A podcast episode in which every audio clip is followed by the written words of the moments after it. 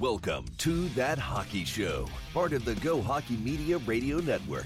It's time to hit the ice for some puck talk, no matter how many teeth you have left, with some of the sharpest line mates covering the game. We're going coast to coast and through the neutral zone to light the lamp with all the latest hockey chirping you can handle. So, you better keep your head up because the team at THS always finishes their checks. It's showtime. Let's drop the puck, and if we have to, drop the gloves on That Hockey Show, where the game is always on. Yes, the game is always on right here at THS. Welcome to That Hockey Show, everybody. Your weekly recap of the NHL week that was and the week to come. Thursday, April 15th, yours truly, Mr. Paul Cuthbert, holding down the THS board here on Long Island in New York. And as always, I'll be joined by my line mates, Mr. Joe Yerdon from the great city of Buffalo. We'll do some Sabres talk, some trade talk, and the Eastern Division. And then we'll head out to Chicago, and we'll talk with Tab, and we'll talk some Hawks. Chasing the Preds now. A couple of moves, and we'll get into the Central Division with Tab. And then we'll head up to the great city of Montreal and the North Division, and we'll talk some uh, Montreal Canadian hockey. Losing to the Flames last night. What the hell is going on there? Uh, some trades going on, obviously, up north. We'll get into that with Kosta. And then, last but not least, we'll head out west to the West Coast. Talk to Mr. Steve Palumbo about that wild and wacky Western Division. Some moves made out there and some big games going on, and so on and so forth. And then we'll catch up with him on the Devils, cleaning house a little bit and moving forward with their, with their organization into the future. So we got uh, nine games on the schedule tonight, and let's look real quick at what happened last night, Wednesday in the league. The Wild beat the Yotes 5 2. The Flames beat the Habs 4 1, as I just mentioned. The Jets beat the Sens 3 2. The Avs beat the Blues in just a incredible game, 4 3. Dubnyk gets his debut. Gru- Grubauer's out now for a couple weeks with COVID, so he steps in. He gets his first win with the Avs. Whew. There you go. Last minute trade, and they got the guy, and he stops him already. All right, Knights uh, six over the Kings, six to two, and Marc Andre Fleury uh, got his 480th win last night with that, and uh, I believe he's second now in all time wins for goaltending, and Luongo is in third. And I'm just going to guess that it's either uh, it's, it's Brodeur and is Roy still up there? I don't know. I guess I should have done my homework. But anyway, congrats to Marc Andre Fleury with the victory last night. Ducks four uh, over the Sharks four to one over the Sharks last night to round out the uh, the games in the evening. Uh, that was last night. Uh, tonight's game, we got uh, nine games tonight, all big ones. They're all big ones now, unless you get two, uh, you know, bottom feeders in division playing each other. But the Isles are at Boston. Uh, word on the street is Task is Rask is back. Task, listen to me, um, Tuukka Rask. You guys should call him Task. Is that a good nickname for him? What the hell? Um, not sure if he's playing tonight, but um, it looks like he's going to be back since his uh, injury there back on March 25th. Devils at the Rangers tonight. Rangers, uh, this is game two of this four game set, and we'll get into it with Stevie later. Rangers took the first one 3 nothing the other night, and uh, Rangers just need the points. Devs is going to keep causing trouble, so uh, should be a lot of fun there in uh, Jersey and New York this week with this with those two teams going at it. Sabres at the Caps tonight. Uh, the Preds are at the Canes. The Cats at the Bolts. Flyers at the Pens. Flyers reeling a little bit here, man. Uh, Jets at the Leafs. That's a good one, man. Two of the best teams in that division. The Hawks at the Wings. Man, do the Hawks need the points. Don't mess around with the Wings tonight, there, Chicago. Get those two points. And CBJ rounds out the night. Columbus there versus the Stars.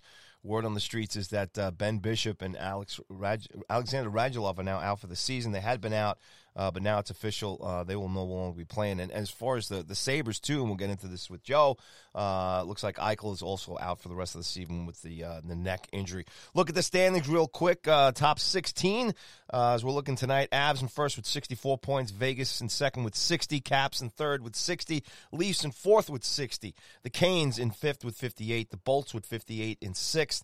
Isles with 58 and seventh. The Cats in Florida with 58th and eighth. The Pens, 56 points in ninth. The Jets, 55 points in 10th. The Wild, 53 points in 11th. The Oilers, 52 points in 12th. Boston, 50 points in 13th. The Preds, 49 points in 14th. The New York Rangers jumped into the top 16. Unbelievable. 46 points uh, in 15th. And sharing 16th place is the Habs and the Hawks, both with 45 points. So uh, as far as who's still hot in the league, McDavid, 69 points, leading the league. Can he get that 100 points in 56 uh, games. something to watch here. Hopefully, stays healthy the rest of the way. Matthews, 32 goals, still leading the league in uh, goal scoring. Uh, McDavid again leading the uh, the league in assists with 46 points. Pavelski keep adding to his uh, power play goal list with 11. Atkinson there, Cam. Four shorthanded goals, not much movement there in the shorthanded goal department. Uh, Grubauer even being out, uh, sharing the uh, lead with uh, Vasilevskiy and Tampa, Tampa with uh, 25 wins, and Grubauer and Fleury both uh, have five shutouts. Uh, quick note is Backstrom on the Caps tonight is going to play in his 1,000th game versus the Sabres. Uh, so congrats to him. Um, again, the big news obviously is uh, you know all the trades that have been made. We'll get into that with all the guys here today as much as we can. Uh, the Avs remain number one in the power rankings here, uh, uh, according to NHL.com. Dan Rosen, make sure you follow Dan and, and check out that column. Um, you know, as far as they're going, the Canucks obviously big news. They're going to get back here and be playing here with uh, the league. They're going to try and uh, squeeze these games. It looks like the playoffs are being paused a little bit. Um, so I, am I'm impressed. I didn't think this was going to happen. I know Miller on the uh, Canucks there has done some um, PR for himself, uh, talking about how he's upset with this happening, concern for his teammates and, and family and everything else. So this is a story he's going to unwind here over the next couple of days. But the league is looking to get these guys to finish their season and um, and and make it whole one way or the other, uh, regardless of um, I guess any concerns right now. But uh, again, we'll we'll let this um this story kind of fold out. But you know, if they can do it and everybody gets through it safe and healthy, um, that sounds good to me because uh, you'd like to uh, to have the Canucks in there, and as far as the draft lottery and points and playoff opportunities and playoff shifting and so on and so forth. But uh, we will see what happens there. Uh, with that. So there you go, folks. A quick roundup of what's going on. We appreciate everybody who's been listening to us and sharing and subscribing. Uh, can't thank you guys enough. It's hard to believe we're in our uh, 14th week, 13th, 14th week here uh, of the season. And uh, again, my line mates, Joe, Kosta, Tab, and Steve have just been fantastic. We've been having a lot of fun. And uh, we're looking to continue to do this. This is just the first season run at this and, and giving it a shot during this COVID season.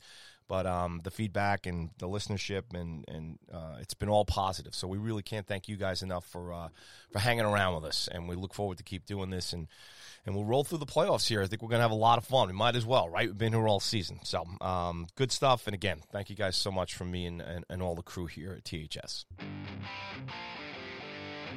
But now, folks, it's time to bring my line mates on. And as always, let's get started in the face-off circle with the great Joe Yerdon up in the great city of Buffalo, New York. Let's talk some Sabres. Let's do a little talk of the Sabres.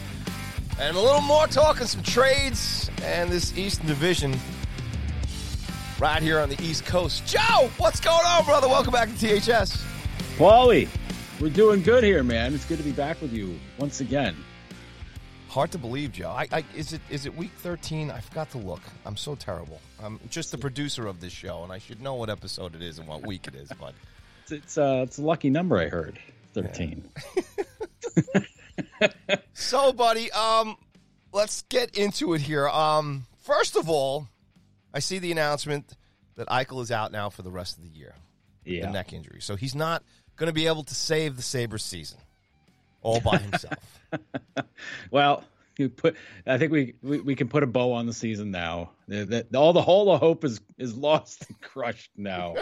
Jack is Jack's done for the year. The the the undefeated streak they were going to go on to to end the season and finish five points short of the playoffs. You know that's uh, Superman it's all, is dead. It's all gone now. Yes.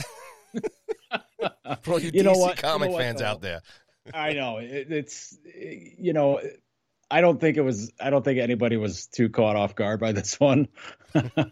I think. I think everybody was just more kind of waiting to hear what exactly was was going on, uh, because uh, you know, idle hands are the devil's workshop, and idle idle times without any updates on injuries created some some people to stir up some crazy talk about well, like what you know, where's Jack? Where's he been? What's going on with him? And you can only imagine can only imagine the insane stuff people were saying. I heard about. he's on a beach in the Caribbean. that's one of the nicer things that I've heard in that case. But, um, but yeah, that's it's good to know that he's you know they're going to move ahead and, and look ahead to next season with him. But like, let's face it, everybody in Buffalo is looking ahead to next season. Jack's Jack's not the only one there. He's just got he's got the uh, permission slip to finally go ahead and do it. Yeah. So that's you know what when you're talking about a neck injury, herniated disc, man, like that's don't mess around with that stuff. Like that. And I, heard that's all from just being on the ba- bench with his head down, just shaking his head. Just shaking yeah. his head all the time. We're losing again. What am I doing here? oh, jeez just yeah, every every night just going, ah, jeez, ah, jeez. You know, maybe with a few more colorful words interspersed between the the ah, geez, but uh, but yeah, it it's it's it's crazy to, to to think back to that game against the Islanders where Cizikas hits him from behind, and then you see him on the bench just kind of like you know shaking his shaking his head out, just you know rubbing the back of his neck, and you're just that was the last time we saw him, and yeah, whoops. Yeah. Uh, I guess that I guess that was I guess that was the time, but man, he he's been dealing with it all year. Like mm. he, he had a he had an upper body injury before the season started. He got in camp, uh, supposedly when he was uh, he was weightlifting and something. Um, we never really got a clear understanding of what what happened there, but uh, but there was that, and then you know he he sat out that game. Um, he sat out a like a game or two uh, around a, a Philly game and um, he like practiced and then he didn't play. And then Ralph said, "No, was, everything's fine." And then they asked Jack when he came back the next game, and he goes, "He goes, no, no." Like they, he said he got said he got hurt warm up, so that's why he didn't play. And Jack said, "Actually, no, I got hurt the game before that. I don't know what's going on there." And that was that was one of the lighter things that happened during the uh, the 18 game, you know, road to destruction that they had. But uh, but yeah, but I mean, he's just he's dealt with so much stuff this year, and it's just like, all right, just take it easy. Just go yeah. go rest up. Get Have your a mojito. Healthy. Yeah, yeah, yeah, yeah, yeah. Another mojito on the beach. Just take it easy. It's no need no need to hurry. No need to to to go go wild here and and get back get try to get back in the lineup here for a season that's done. Joe, it's going to be some training camp and preseason up in Buffalo next year. Another clean slate for the Sabres. Um, just it's like Groundhog Day up there every year. But let's talk about Taylor Hall going and my buddy Montour heading to uh, Florida, which I think is a super pickup for the Cats. Obviously, with Ekblad going down, uh, what do you think those two guys are going to do for uh, those two squads? You know, I, I, like I like Florida adding Montour because I mean you, you can't replace what Ekblad does. Mm-hmm. Ekblad's dynamite. I mean, he was having a great season and then he has that gross injury folding up underneath his underneath his leg there. And um, but you know, but Montour, I mean, hey, listen, the Florida guys were were raving about him, uh, talking talking when they brought him in. So I, I think that's a good fit. Um, because I think because I think Quenneville likes that kind of guy on the on the defense. Um, that that's that's he's he's got that sort of style to him where you know, if you let them jump into the rush, and Florida's got guys that can jump into the rush. I really like, I really like what Florida's been doing this year. Um, but I, I, think Montour adds that physical presence, uh, you know, a little puck carrier there. Play him deep on your defense. You know, play him third pair, give him third pair minutes. You know, specialize how you use him. I think he'll be fine there. As for Hall, I mean that that's its own little soap opera as far as Buffalo is concerned because he had the hammer with the no move clause and um, when he when he when he made it known that he wanted to go to Boston, and the, the thing the thing Sabres fans kept telling me on Twitter was, "These Kevyn Adams, boy, how'd that guy get a no move clause? They should fire the guy that gave it to him." And I'm like, awkward. That's awkward. that's that's awkward. But you know, I mean, sometimes giving a guy eight million a year isn't isn't quite enough uh, for to, to to to get you to come to a place. So having a no move clause helps too. Mm-hmm. Uh, so I mean, the fact that he picked Boston, yeah, I mean that's.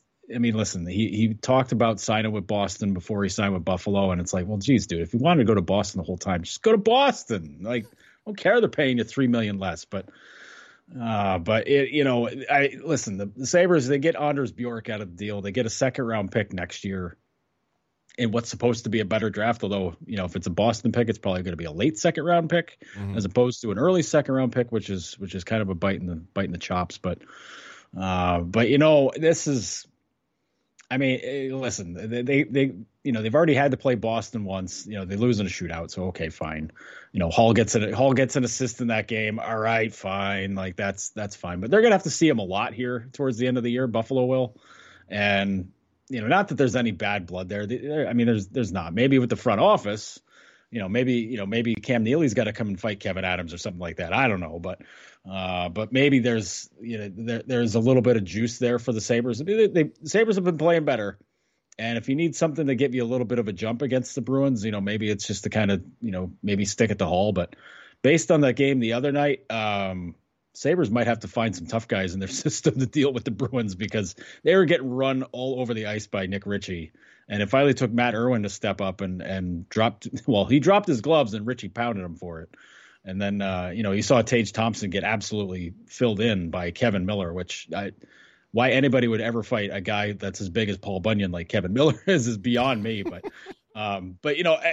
Listen, good for those guys for at least stepping up when you know you got Dahlin getting run all over the place. You get you know Bruins were were kind of toying with them the whole game. Uh, so we'll see what happens next week when when they when they face off. I think three three games in a row. I think they're playing each other, so it could get a little feisty. But uh, but as far as as far as Hall goes, I mean, listen, if they had any other deals out there, it's pointless to even talk to talk about them because he wanted to go he wanted to go to Boston, and that was that. And when you're when you're hamstrung by the no move clause, man, you gotta you gotta take what you can get. The fact that he he got as much as he did is probably okay. Uh, I mean, yeah, you would love a first, but I mean, what do you got to do? If the guy's to nix a, nix a trade to go to anywhere else, then you're kind of stuck. Yeah. Um, what can we say, Joe? It's a weird situation. It's you know I talk about the Rangers season being weird. Uh, the Sabres definitely get uh, high marks for a pretty darn weird season too, with everything that's happened. Yeah. It definitely wasn't uh, a different, a, definitely a different script than the one they had written out before yeah. this 56 game campaign uh, started out. So I, you know, look, Sabres fans, you know, you, you're looking. I mean, where's the the co? I guess because we talked about this, and you were hoping that hopefully they'd put somebody in here behind the bench, but mm-hmm. it doesn't look like that's going to happen. It doesn't really make much sense right now with you know less no. than what 14, 13 games left in the season. Um, any other buzz in terms of what in terms of the the team and uh, mentioning anything about coaching? Are they just going to wait for the draft? Are they going to stick with what they got? What's the, what's the word on the street with that, Joe? Well, Kevyn Adams said that they've they've had some conversations with some with some other guys, but uh, the way the team is responding and and and handling things under Don Granato, uh, the, they're I think they're really liking what they're getting out of Granato, and I think it's you know we, we kind of discussed last week. He's the polar opposite of what Ralph Krueger is. Um, you know, both in personality and, and, and how he how he goes about coaching these guys. And I, I think there's there's something to be said for for the, the kind of building up and developing he's doing with with these guys because we're seeing some of these guys getting back to what made them good players and made them you know high end prospects and high end players as as younger players that that's not to say that they're old players now. Rasmus Dahlin just turned 21. you know, he's not an old guy by any means. You know, Casey Mittelstadt's 22. These these aren't old guys, no, but they're old. getting better play out of them. Mm-hmm. And I think I think they're valuing a lot a lot of what Adams talked about uh, when he was hired, when when they hired Seth Appert to coach in Rochester, was like getting development, getting these guys to grow into their roles, and we're seeing Granato do do that right now as the interim. And I do wonder, and this goes back to the debate we were having, you know, right when they when they fired Ralph, as to how how to go about picking the next coach. If Don's the guy, I'm really interested to see how this plays out because yeah, he's he's a better develop development type guy. He's a better guy at coaching you coaching you up and leaning into your strengths. And I wonder if that realization is something that really keys in on what the Sabres want to do as in the grand scheme of things because that that sort of plays into their hands as, as to how they want to do it. You know, lean in, lean in harder with with how they do th- with with getting these guys to place to play to their best abilities, and not just throwing a system down and saying, "All right, play the system or you're you're done." You know, like that's that's how it goes because that's the way a lot of coaches do it. They say we play it this way or it's the highway, and Granato doesn't seem to be that sort of guy, which I don't know. I think there's something to be said for having a coach that does that, mm-hmm. because I mean, yeah, system and discipline and all that stuff comes you know comes into play when when you get further along down the road.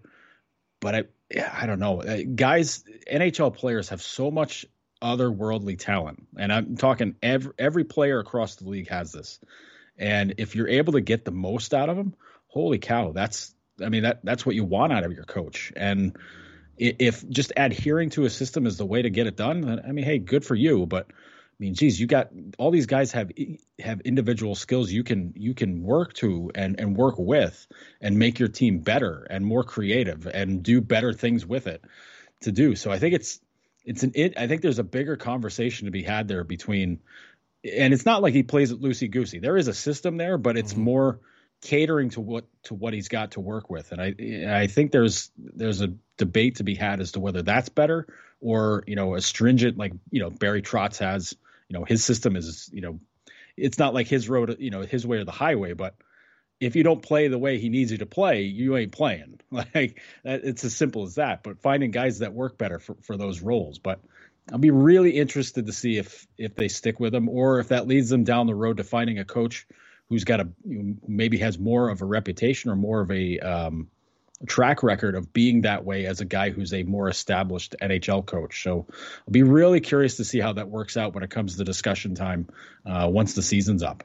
Yeah, and it's a crapshoot. You know this, Joe, in the league. Uh, so many things have to line up. You could look at the model down here in New York with the Rangers. You know, Quinn's a third year coach.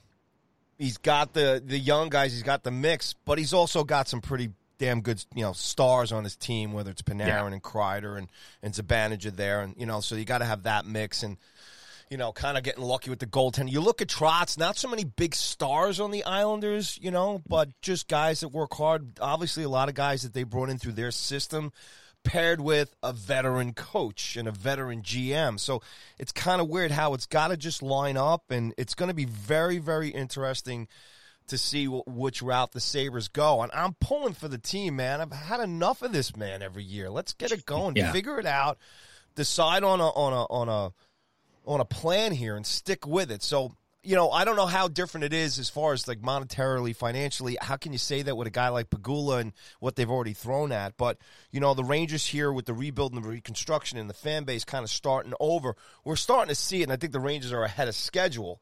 Mm-hmm. You know, do the Sabres organization and their fan base have that patience now to maybe try and do the same thing? They're doing it in Chicago.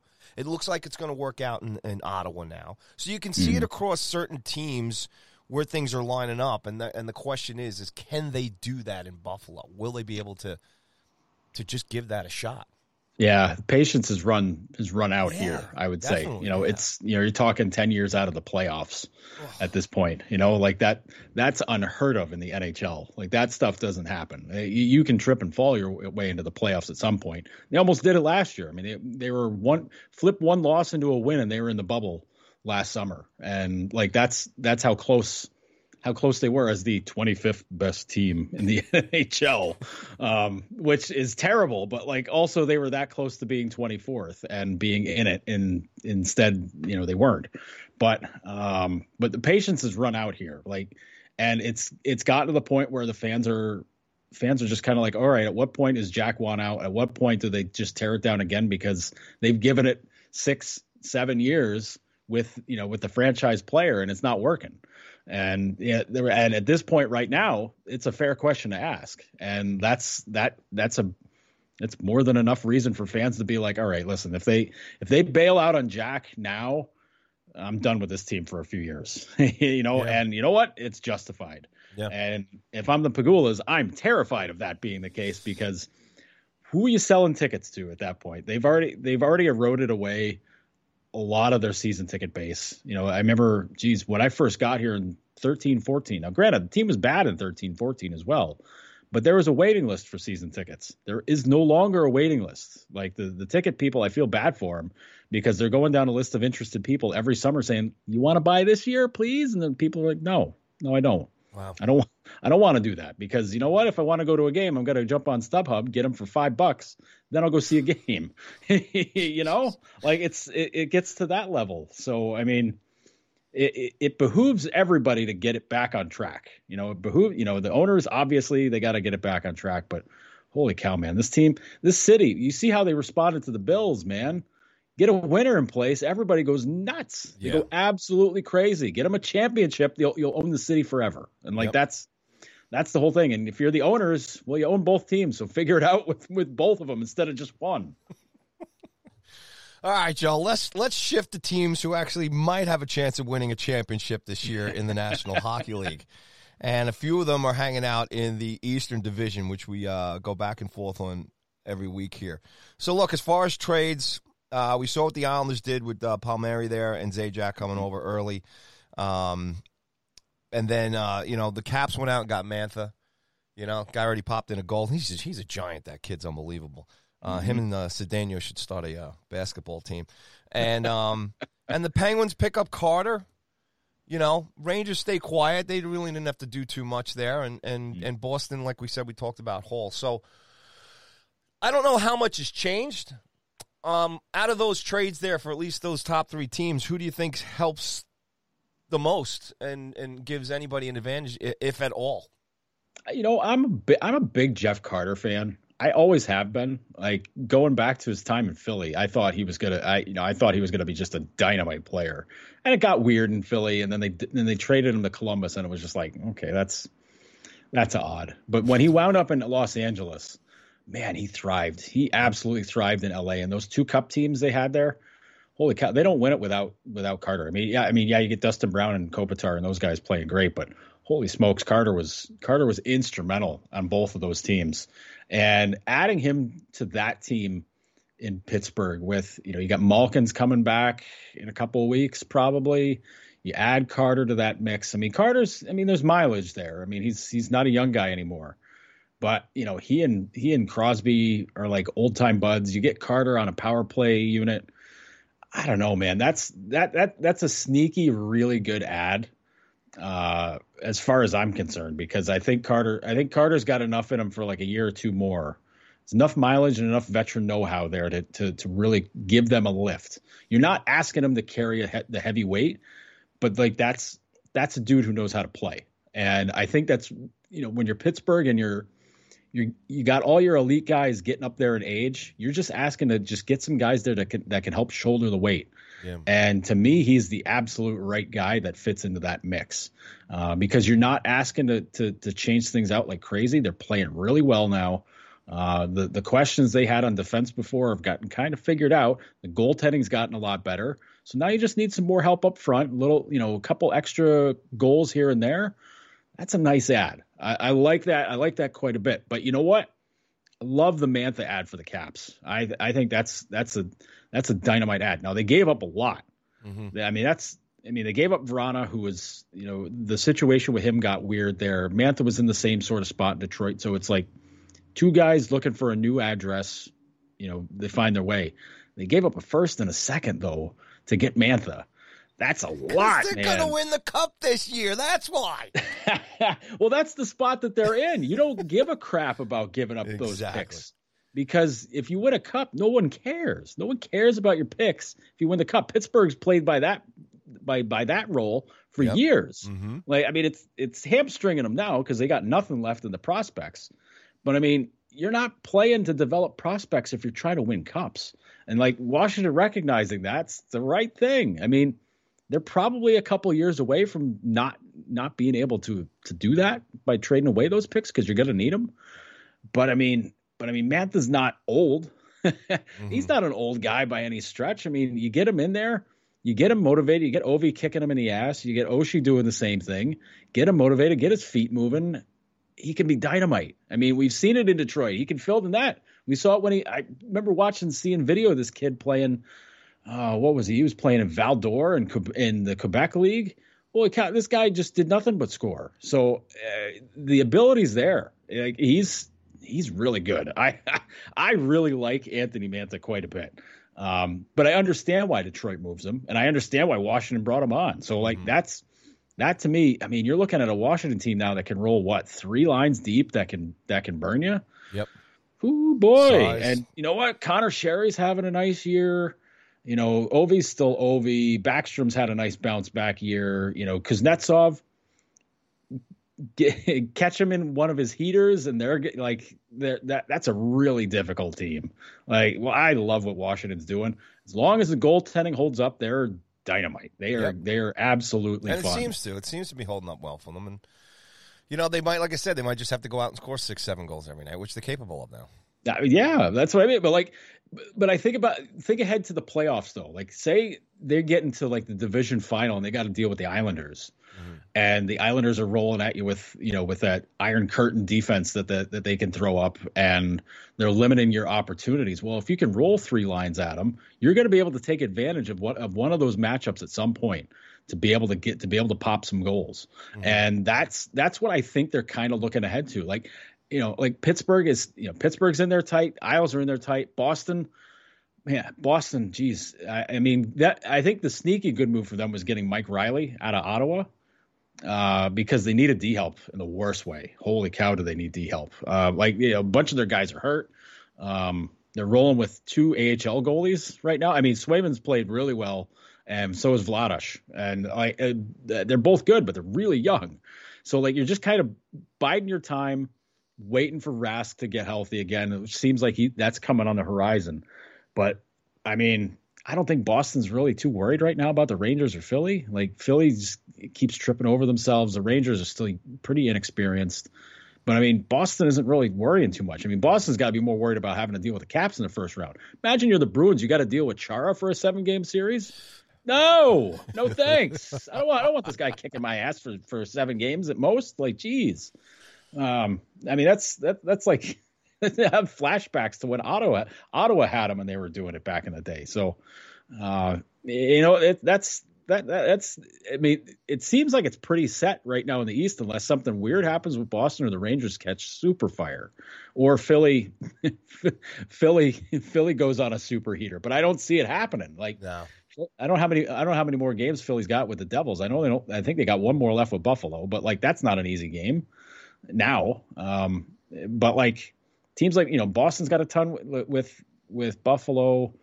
Uh, so does Pittsburgh, but like those aren't easy wins for them now. Like if things stayed the way they were, you could just count those points off and give it to them now. But like that's that's a lot harder. Jersey, I don't know. Jersey might be that team to roll over now, but hey, who's to say that Philly won't be? Yeah, I mean, obviously, um, look, the Rangers found a couple of kinks in the Islanders' armor there over the weekend. Maybe that's just the adjustment with the two guys coming in, but I'm sure Trotz is going to figure that out. Um, just looking forward to the big games between these, you know, the top four here. Yeah, Boston's just got to win. I mean, this is all Captain Obvious stuff here, and we'll see what the Rangers do against the Devils this week in terms of how the Devils are going to play if they're going to be spoilers. And Philadelphia just seems to have just lost the rhythm. They just it reminds me of like the last year Vigneault was with the Rangers. It's just like it just went from you know, season or two really good there, and now it's like, bleh. It's like they're just so yeah. un- uninteresting. You know, yeah. Uh, it's it's it's wild to see it because like last year they were so fun and like you know Hart played great and yeah. everything clicked right, and now this year you're right the and it's AV again. And it's crazy to think AV's got what four more years on his contract. No. Holy cow! He'll be earning like, that. He'll be earning that and twenty percent on the beach with uh, with Hans Gruber. but I mean, gee whiz, man! Like, I mean, giving a coach a five year deal, anyways, is, is oh, I don't. You, you, can't like in the NHL giving a coach a five year deal is nuts. But I mean, my goodness, they they're I mean they're talking like they still might have to fire him, and it's like you're gonna pay this guy for three more years boy, what a vacation. Give me that job, please. Yeah. Please give me that job. Fire, here's a few million. Go away for a few years. You got to figure they're going to give Viggs one more year, but I wouldn't, you all of us wouldn't be surprised if, surprised if he gets fired. You know, they're going to, they're going to scour the locker room and find out what the vibe is and, and, and find out what the problem and the issue is, you know, as far as what's going on there. But man, well, you know, you know what's nutty is, and the thing that's good, they're going to kick themselves over is that they went whole hog to go for AV because they wanted the vet coach in there when they had Kris Knoblauch sitting there coaching Lehigh Valley. Yeah. They could have just called him right up and said, "All right, we got you. You're our guy now." Letting him go now. And now, now, yeah, like the Rangers are like, we might need him next year. We, yeah, we might need him by the end of this year. We don't know. Oh man, fun stuff as always. Joe, you're the best as always, doing this with me every week. Uh, good times. Hopefully, uh, better times here for Buffalo. We'll keep rolling on here till the rest of the season. But anyway, bud, enjoy the weekend, enjoy the games, and stay safe and healthy, man. Thanks so much. We'll do, my man. Always good. You're the king. Uh, no, no, not at all. You are. You are Mr. Joe. Mr. Joe! All right, Joe Yerdon, everybody from Buffalo. Sabres, Eastern Division. Great stuff as always. And THS rolls on!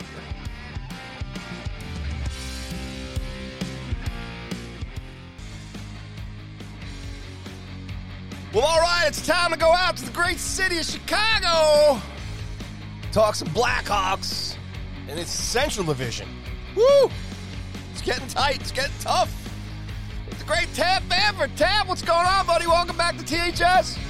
Oh, it is good to be back in Burbank, Johnny. uh, it's uh, you know what? It, it was a hectic week last week. We had some trade action that everybody was getting ready for. Uh, it was an underwhelming deadline, I think, league wide, but it did not disappoint with some headliners and some bangers and some interesting stuff going down. But uh, excited to see what the last few weeks of the 2021 regular season have in store for us because I think you've got four divisions, all of which have some intrigue in various elements of their respective playoff races. Yes, absolutely. So why don't we start there? Why, Ted, why don't you just take a wide look here across the board as far as, you know, you said as far as, you know, the, the, the trades made not really being, uh, you know, super duper exciting and all that other stuff. But a couple teams made, I think, some some big trades. Uh, you know, whether, you know, I like Foligno up in Toronto. I think that's a good move. Um, you know, obviously what the Islanders did with Palmieri and Zajac and so on and so forth. But um, give me your take on, on maybe one of the two that stood out out of the trades that were made. Well, I think the, the the headline grabber was the really the last one to come across the wire. Well, at least the the last one that came across kind of after the deadline had passed, but uh, but got into the queue in time, and that was the Washington Detroit deal that sent Anthony Mantha. Everybody to loves Washington. this trade, man. Yeah. You know, it, it's interesting because I think with, I mean, look, Mantha's a, a, a massive chunk of human being. Um, you know, he, I, I, I think, you know, being a six foot, you know, he's a middle linebacker, quasi outside linebacker on skates. He's 6'5, 235, probably, you know, maybe closer to 240. Um, has shown the ability to be, a, you know, a, roughly a 30 goal scorer. Had 25 in 67 games a couple years ago with the Red Wings. Um, but I, it always felt like Detroit wanted more. And, you know, he took a little bit of a step back last year at 16 and 43, um, 11 and 42 this year. So kind of felt like he was sliding the wrong direction. Um, but he is a big physical guy who I think fits into what Washington does really well. Uh, and so, you know, I mean, Washington was going to be a, a headache to play against anyway. Now you add someone the size and with the ability of Mantha to that mix, and you know, God help us in that division. But I think a lot of people focus on how Mantha fits into Washington, and doesn't talk enough about what the you know what the Capitals gave up, and uh, I think most people focused on okay, so they got a couple players and a first and a second, but let's not undersell you know the ability of Jakub Vrana as you know a really good goal scorer and a really solid forward. He had 25 last year in 69 games. He was a 52 point guy last year, and you know he was on pace for another 50 point season this year with Washington, 25 points in 39 games. So he's obviously smaller, six foot, about 200. Um, but I think this is a, a, kind of a deal where each team had a guy that they drafted a number of years back that they absolutely loved, who wasn't everything that they'd kind of sort of hoped that he would be. And so, like, I think Vrana and Mantha fit the styles of the teams that they ended up with after the trade better than they did where they were. Mm-hmm. And then Detroit gets, you know, Richard Panik or Dick Panic as he's known in Chicago. and a, and a first and a second, and you just tip your cap to you know stick cap to Steve Yzerman for you know pulling off you know another tremendous deal. So you know that one I think really jumped off. I think Winnipeg did a great job to get Jordie Benn. They needed help on the back end. He's not going to be a 30 minute guy, but he's a good, solid physical defenseman. I was I was intrigued that Anaheim would give up Hayden Fleury.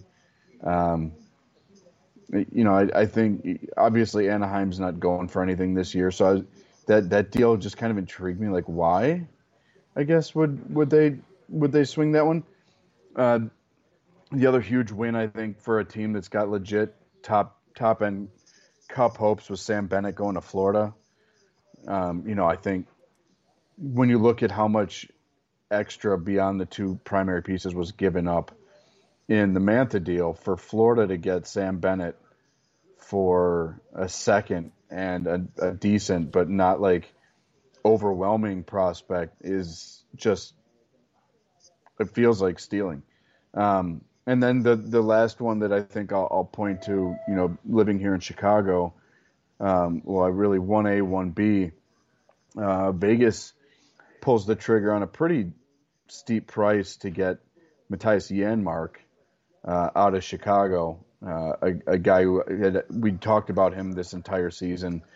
Great signing for Stan Bowman. Outplayed the what he was getting paid in Chicago. He was a rental. Bowman did what he was supposed to do. Bring a guy in that's got some upside. Give him the minutes to exceed what they're paying him, and then flip him for assets. And Chicago got a second and a third from Vegas for him. And then the counter to that was Colorado making a deal with Chicago to bring back Carl Soderberg, a big bodied center who mm-hmm. wins faceoffs. And they gave up two fringe prospects, you know, a, a 20, I think 24 year old Josh Dickinson, who's kind of a fringe AHL, ECHL guy, and a 2020 fifth rounder Ryder Rolston, who is more intriguing for me from a Chicago perspective. Uh, just finished his freshman year at Notre Dame, one of the Blackhawks' top prospects. Uh, Landon Slaggert is on that same team at Notre Dame. I jokingly tweeted about Stan Bowman's love affair with the Fighting Irish. He graduated from there. The Blackhawks have had prospects there just about on an annual basis. Um, but Rolston was picked a couple selections in front of the Blackhawks taking a defenseman, Isaac Phillips, who they recently signed to an entry level deal. So I, you know, I think that kind of clearly points to Chicago probably had their eyes on Rolston in the fifth round. He came off the board and they pivoted to a defenseman that they really liked and liked enough to sign a fifth year pick in his draft year to an entry level deal. Um, and then, you know, there are lots of other little stuff. You know, I think the Blackhawks getting Adam Gaudette for Matthew Highmore was like low key highway robbery for Chicago. Um, you know, I think Kulikov, the Kulikov deal was nice. Um, you know, jersey selling. So I think that there were a lot of hockey moves. Uh, not as many. I thought there would be more deals of teams prepping themselves for the expansion draft. Mm-hmm. I thought you'd have a lot of like fringe guy who's getting outplayed by prospects who's got two years left on his contract to fill an expansion draft need for a team. Thought you'd have like a dozen of those trades of guys just dead dead weight contract that maybe he can contribute as a bottom six guy or a you know third pair defenseman, but fills that expansion need. And he didn't see that, which was interesting. But you know, lots of lots of teams going for it, and I think the big one with the Washington deal and then Sam Bennett going to Florida. I think those were the two teams that have bona fide cap aspiration or cup aspirations, I should say, that were able to go get a difference maker for a deep playoff run at the deadline. Yeah, I mean, uh, I hear what you're saying. Like I said, all different kinds of movement. And you brought up some some trades, like I said, outside of the bigger names that you know, like Carter going to Pittsburgh and uh, Hall going to Boston, and you know, um, a couple of the other moves, like I said, Foligno going to Toronto and everything else. I mean, some of these trades you brought up here too, like just just kind of smaller deals, but important. And I, you know, two great points you brought up. And let's talk about these two teams here that are going to be playing the, the, each week this weekend, and that's the Hawks and and the Wings. You know, um, Yzerman probably grabbing the best team you know, with the Caps, who look like they're going to make a really good run at it. You know, they have to be one of the favorite teams to, to, to win the Cup this year with Laviolette behind the bench there.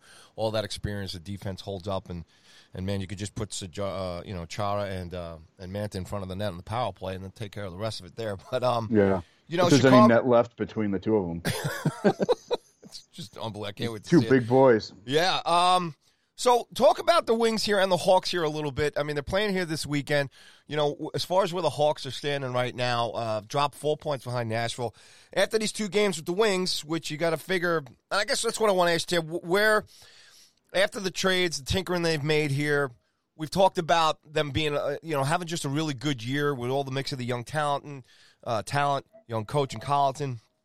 Um, you know, big big three game set with Nashville after Detroit you know, which is obviously going to maybe, you know, get them back in it or maybe just kind of get the, you know, the Preds will make the distance there between them. So kind of a crossroads coming up here this weekend and, and next week with where the Hawks are at. I think either way, and this is what I want to ask you as far as the Hawks can be kind of happy either way if they get a little closer to, to Nashville and if they can kind of get that playoff experience that we talked about here in the show, it's invaluable. That's super. But if they tail off, with the moves, it kind of settles back into all right. We're just going to keep concentrating on the future, and the future looks pretty good here in Chicago. Yeah, well, and, and this is the thing that I think everybody has to keep in mind here. Like, and, and I think we need to also, you know, remind ourselves here that, you know, you have to wander a little bit further back with the Blackhawks to really grab the full scope of what they did before the trade deadline. So, um, you know, they were able to make a deal uh, with Vancouver to bring in Adam Gaudette, former Hobey Baker winner. He's got a lot of, I think he's got more offensive upside than Matthew Highmore. Um, he's still got to get his legs back under him from having a, what sounds like a pretty bad case of COVID uh, up there with the Canucks. But I think he's an interesting young guy. Um, you know, the, the the picks, the two guys that they got from Colorado for Soderberg, I think, are non-factors in the next couple years. Um, another deal that they made uh, a, almost a full week before the deadline was with Florida, and you know we talked about it a little bit last week with Riley Stillman and Brett Connolly coming in. Mm-hmm. Stillman jumped straight into the lineup on Tuesday, on Monday night, and uh, he skated heavy minutes, looked pretty good for a guy that was jumping into a lineup that lost Adam Boqvist after on the first shift of the game. I think it was his second shift of the game. Boqvist had a deflected puck hit him in the jaw. He's in concussion protocol, so he's not playing tonight. Um, my guy Ian Mitchell's drawn back into the lineup, so he went, you know, from joining rotation and getting his feet wet to being asked to skate 20 minutes and looked pretty good. And Brett Connolly chipped in with a goal. And he tweeted at me like, "Hey, here we go. This is the guy." Um, but with Gaudette, with Henrik Borgstrom in that deal from Florida coming in, I mean, those are a couple young forwards that I think have a lot of potential. And Stan Bowman's talked about, you know, they really like the idea of having Borgstrom in Chicago next year which does raise a question about you know if they are having contingencies already in place for not having a Jonathan Toews next year. But mm-hmm. um, but you have to remember with this entire package and everything else that Chicago's got going on, they were expected to be a lottery team this year, and they're in the playoff conversation with a lineup that had some rentals that they flipped like they should. But a lot of these young guys are well outperforming what expectations were, and it looks like the Blackhawks actually have some really viable NHL assets coming out of their system right now. So supplementing that with a, a, a, you know a defenseman like Stillman who has a little bit more sandpaper to his game than some of the guys that are ready to go. Certainly like a Mitchell or a Beaudin or a Boqvist. He's going to be a little bit more physical. Uh, Connolly brings in some size and a, a veteran presence who's been through the, the playoffs before. So that's another good veteran body. But Chicago's building for 21 22 and beyond. They've added a boatload of picks. And now I think with Janmark and Wallmark, you know, if your last name ended in Mark, goodbye. or if your first name was Lucas because they traded Lucas Carlsson and Lucas Wallmark to Florida. So either a Marker or a Lucas, you're gone. Um, so no Star Wars at the United Center apparently. But uh, there's your ADHD moment of the day. Wow. But Pretty no, good. a, a lot a lot of veterans out the door. You know, Soderberg gone. So now you're going to get some more run of young guys at the dot. You're going to start seeing more heavier minutes given to young prospects, and if that turns into a playoff run, great. But you're right. Like Nashville's plowing through the division right now. Those three games, I think, will go a long way in deciding the, the the fate for the Chicago Blackhawks because then they've got Tampa for one, two with Florida, three with Carolina, and then a banged up Dallas team to close out the year. And I don't, I just I don't think we we've we've talked about this every single week. Dallas just can't get their act together with any kind of consistency at all, and so I just I think it's too late in the game for them. Obviously, they've still got games to make up, but they're only two games behind Chicago right now. And the Hawks have won their last two, and Dallas has lost their last two. So they're going the wrong direction. Um, so the big the Hawks, if they can pull five or six points against Nashville this weekend, I think they've got a fighter's chance. They're four points back with a game in hand. But at the end of the day, I think Blackhawks fans need to be patient and again contextualize everything that they've done this year and tip their cap and you know stick tap Stan Bowman in his first season post John McDonough at really playing his cards well. I think the Blackhawks were a huge winner at the trade deadline to add the package of draft picks that they did and some really intriguing young names. So whether or not it's playoffs or not, Chicago's been more interesting this year than many thought they would be. Uh, and certainly Stan Bowman has move, maneuvered uh, around the cap space that he was given with some unfortunate injuries and a, an early retirement for Brent Seabrook to make a few moves that I think are going to benefit the organization big time in the future. Yeah, absolutely, man. They're they're definitely in, in great shape, and, and and you know we've talked about it all season long. They've been entertaining, uh, they've been fun to watch, and you know, look, we've got a good couple of weeks here, and those games against Nashville will be fun, and, and we'll see what happens. You know, touching back on, on Dallas there, and me and you off air touched about uh, touched on about um, Radulov and Bishop. Uh, they've been they're now officially done for the season. You know, you just sit back. I mean, these guys that heartbreaking Stanley Cup final loss, obviously to the Bolts, and it just seems from there, like you know, with COVID protocols, they just have. I mean, it's just been a a really tough season in Dallas. You know, we, we talk about you know Buffalo, uh, the Rangers themselves had a weird season, but they're you know, you know, not not in terms of you know bad and so on and so forth in that aspect. But talk about the stars here a little bit. It's just what what what can this what can this organization organization do? They're not. It doesn't look like they're going to make the playoffs. It'd be surprising if they do. But um, where where are they at, Tab, in terms of keeping this group together for for next year? Well, I think that that's a huge question for them looking ahead to next year because if we're totally honest, they did not bring back the same group that went to the Stanley Cup final. I mean, look, Pavelski is not getting younger. He's 36. Jamie Benn is on the wrong side of 30. Uh, their blue line's in great shape, and I think, you know, when you think about Lindell and Klingberg and Oleksiak and adding Sammy Vatanen off waivers, great addition to their back end. I think their blue line's still in good shape. Khudobin's been underwhelming. Jake Oettinger's been nice, but I think everybody kind of underestimated like how much apparently Tyler Seguin meant to them up front. And the other big issue that they have with uh, with Seguin being out and then having Radulov banged up, Bishop being really a non-factor, and with those two guys being done for the year, you're looking at a team that's really financially top-heavy, and they've got some big-time decisions coming. Oleksiak and Vatanen are both unrestricted free agents on the back end. Uh, Andrew Cogliano is going to be unrestricted. Blake Comeau, who I think has been a really nice player for them, he's unrestricted. So they've got some some really tough decisions, but they have almost twenty million dollars in cap space locked up between Benn and Seguin, and you know that that's a hefty chunk of change. And Seguin is signed long term, Benn is signed long term. So now you're looking at being 15 months away. Klingberg is going to be an unrestricted free agent in the summer of 22, and his cap it's only four and a quarter. So it just keeps and getting worse, Ted. Just keeps getting worse. Yeah. So I mean, they went all in, uh, and I think they they got lucky, uh, and really took advantage of the bubble last year. But they had a good group of guys, and you've got to have a good group of guys to get lucky.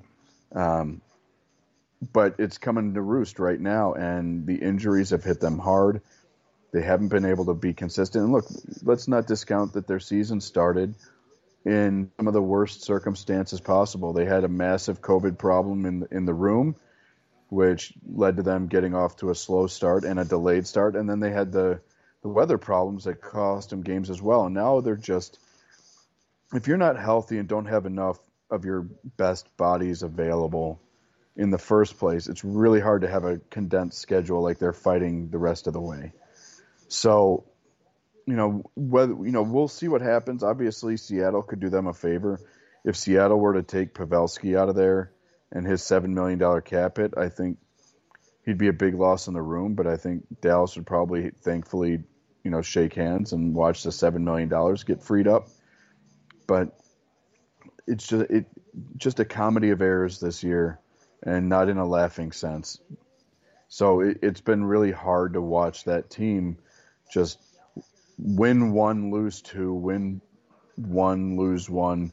It seems like they've been three and three, five and one, or four and six in every ten game stretch this entire season, and that's how you end up on the outside of the playoffs looking in. But we need to see, we need them to have some confidence that uh, Tyler Seguin's going to be back at at 100% go next year, and then build around him and Benn because that's what they've done financially. Yeah, they have loaded up on those two guys and 25% of their payroll really for next year if the cap stays flat is going to be just about those two guys. So how they build around Lindell and Klingberg on the back end and those two guys up front is going to be a trick. I do not want I would not want to be that front office trying to figure out what to make of the pieces that they've got, what it's actually worth and what they want to keep and move on from in the offseason. Yeah, now uh weird road ahead for the Dallas Stars long way from the Stanley Cup Finals there uh, in the summer. Uh, looks like Columbus is basically parachuted out of playoff race here. Uh, I saw Jarmo talking the other day uh, as far as the future. It looks like Torts. You know, he's got some confidence there. I mean, would you be surprised if Torts is fired? I mean, I don't. I didn't get the vibe from uh, Jarmo's press conference the other day that that was going to happen. And uh, last thing before I let you go is just looking at Tampa Bay and, and Florida tonight. Uh, Cooper and Quenneville going at it, and you know the, these top three teams here, along with Brind'Amour and the, and the Canes. Um, I mean, it's just it's something else. It's it's going to be a lot of fun just watching those top three teams kind of play each other and, and, and kind of mix things up with the bottom here part of the division. But a uh, quick take on on, on you think Torts survives this, and um, you know this game tonight here, obviously between Cooper and, and Quenneville, and, and what the job those two guys have been doing this year. Yeah, I mean with with Torts, I mean, I I think, and we've we've joked about it throughout the year. We've pumped his tires a little bit, and you know, blown smoke a little bit. But I, Torts is a winner, but he's old school, and I think that the question that he needs to ask himself, and then needs to have a very seriously self-aware conversation with the front office in Columbus is, with the young team that you've put in place here am I the guy to lead it? Uh, you know, I think his comments after they traded their captain to Toronto were very self-aware, talking about how he sat Foligno down and said, "I don't think you've got what it takes to be a captain," and how Foligno basically proved him wrong. And I fully expect Foligno. They have not and will not assign the C to someone the rest of the season because I fully expect Foligno to be wearing the C in Columbus again next year. Really? I think that I think this is a rental for Toronto. I think he goes back to Columbus and takes over as their captain and makes a cup run in Toronto. I really believe that. I am writing this down. Molino comes pen, back. I... Write it write it in pen. There's a there's a I got about an 80-20 on that right now. um but but but but you've got to have the right type of people in the room. And I don't know that a team that is going to build around Patrik Laine is going to jive with the way that Torts does business. Now, I don't think that means the end of Torts' coaching career. I think that there are other teams that could benefit from his style. Uh, love me what I love what Granato's doing up in Buffalo. I think that they keep him long term, but we've joked about seeing what Torts could do up there. Um, I do think that there are other teams that he he would work with, and I think, I mean, hell, at this point, I think Torts and Philly would be a marriage made in heaven for those of us watching from the outside of Philadelphia. But he, he's got to have a conversation with that front office about if his style jives with the type of players that they want to build with, um, because just the the inconsistent play from Laine since he got there. I mean, the other night he went coast to coast and looked like a hybrid of Genny Malkin and Connor McDavid going coast to coast against the Blackhawks. I thought course, he wanted to skate right out of the building. yeah, I mean, now let's be honest, the Blackhawks defense parted like the Red Sea for the young man, and just you know, someone was screaming at Roger Dorn because the Blackhawks defense offered up some Olay balls, but. um but no, you you look at the talent, and then you look at the inconsistent play, and that's the kind of stuff that'll give poor Torts a stroke. So um, it'll be interesting to see if he survives there. But if he if they can bring Foligno back, I think that would help Torts immensely. Uh, I think Foligno comes back whether Torts is there or not. Uh, jump into Florida, Tampa. Look, Quenneville and Cooper have proven over the past, you know, multiple decades for Quenneville, the past decade for Cooper that they've got what it takes to win big games. Tampa's in a little bit of a slide right now. Um, the doors, you know, Florida went through a little bit of a, a rough patch after the Ekblad injury, but they've bounced back. They're seven three and zero oh in their last ten, um, and but they've got two game. Carolina's ahead of them regarding uh, two games in hand at 58 points, but Carolina, Tampa, and Florida all have 58 points right now. Florida 43 games played, Tampa 42, Carolina 41. Um, so it's wide open right now. And if Florida wants to win the division, these games with Tampa are going to mean a ton. Uh, and so Quenneville knows that. He knows how to get them ready to go. I think injecting Sam Bennett into that lineup is going to help them immensely. I think you'll see uh, renewed energy from Sam Bennett. He's a guy that you know we talked about with Vrana and Mantha. There were times that maybe they underwhelmed the hype. I think that would be true of Sam Bennett in Calgary as well. Mm-hmm but this is an opportunity for him to go play with you know he was playing with some Jeep Grand Cherokees up in Calgary. Now he gets to skate with some Ferraris in Florida. So we'll see how that benefits his game. But it's going to be fun down the stretch. You got three really good teams. You know, the only thing that I would say Carolina's got some health concerns with Teuvo Teravainen, and that's a big, big issue for them if he's going to miss any extended time. But uh, but those three teams are definitely going to go at it, and obviously, I think all three of them have their eyes on the one seed to avoid playing one of the others in the first round, because that that'll be an old school beat up fest for the, the two three in the in the Central. So uh, it'll be fun to watch. But yeah, Cooper and uh, Quenneville, I think, are on that short list when you talk about if you want one coach to win you a series. You know, those two guys and probably Barry Trotz would be pretty dang close to being on on my top three list in some order. Excuse me. So it'll be fun to watch two teams that have plenty of skill get after it. But also keep in mind that at some point we might see Kucherov return for Tampa.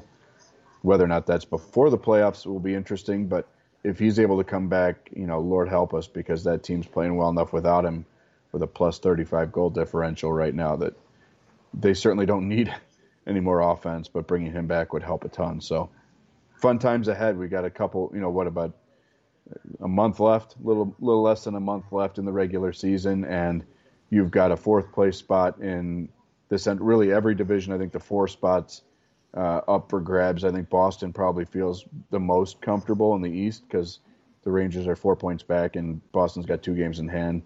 But we'll see if Taylor Hall has the boat anchor effect on Boston that he's had most of the other places that he's been. Um, but you've got a lot of conversation around four seeds, and then a lot of divisions that the the one seed's going to be intriguing as well. So fun times in the NHL, good conversations to come, and a lot of great hockey to watch. Yeah, man. I mean, just looking at one through 13, one through twelve here with the Oilers. I mean, Minnesota, Winnipeg, Pittsburgh, Florida, Islanders, Tampa Bay, Carolina the Leafs, Caps, Vegas, and Rado, all stacked teams with talent, all excellent head coaches. It's going to be unbelievable this playoffs. There's no doubt about it. We all win as fans, and uh, yeah, I mean, before the season, I picked I went on the record picking Colorado to win the Stanley Cup, and they went through a stretch in the middle of the season where they were really banged up and they survived it. And now they are just rolling people. You know, they've won their last four. They're 9 1 0 in their last 10. They've got a plus 53 goal differential in 43 games. So they're just bludgeoning people. And then they add a guy like Soderberg at the deadline who, you know, bringing an experienced fourth line center that can win 52, 54% of his faceoffs, Yep. kill penalties. I mean, it, they they were able to to make moves from a luxury perspective that other teams couldn't, and they're absolutely rolling right now, and they're healthy. And I think the fact that they were banged up, some of their key players, you know, don't have as much mileage on their tires as some of the other superstars in the game that have played in every game. So uh, it'll be interesting. I mean, again, Vegas, Colorado is going to be a blast to watch. Uh, you know, if you can get an Islanders cap series, that'll be a, a barn burner. If the Islanders can get through, you know, an improved Pittsburgh team, you talked about Jeff Carter. So it'll be fun, and I think that this divisional alignment experiment for this year lends itself to some really fun, interesting series. And then the Final Four is just going to be haymakers.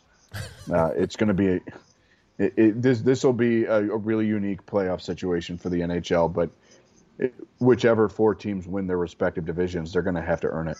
Yeah, no doubt about it. We're here for it. Can't wait for it. So buckle up, get yourself a cigar. Nice, uh, nice drink there, and we'll be ready for you right here at THS with Tab Bamford. Tab, thanks as always, brother. Great stuff. Have a super weekend.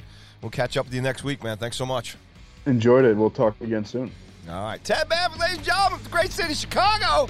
Some Hawks in that tough Central Division. All right, THS rolls on.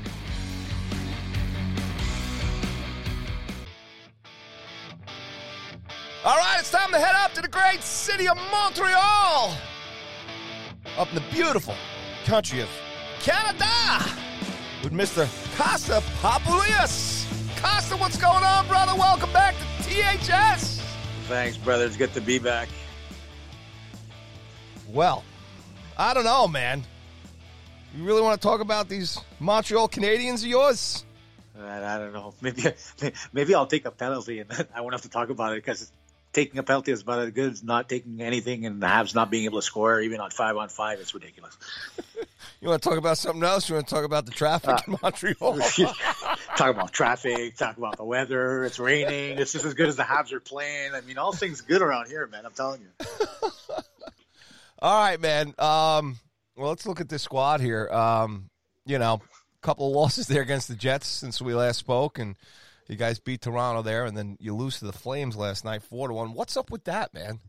Come on. Uh, look, I, it's never a bad week when the Canadiens beat the Leafs.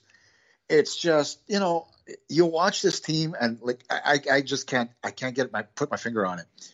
You, you look at uh, what they're doing on the ice. Uh, there's they're taking shots on goal from every angle and they're trying to get their analytics up and their numbers up, and that's fine and dandy.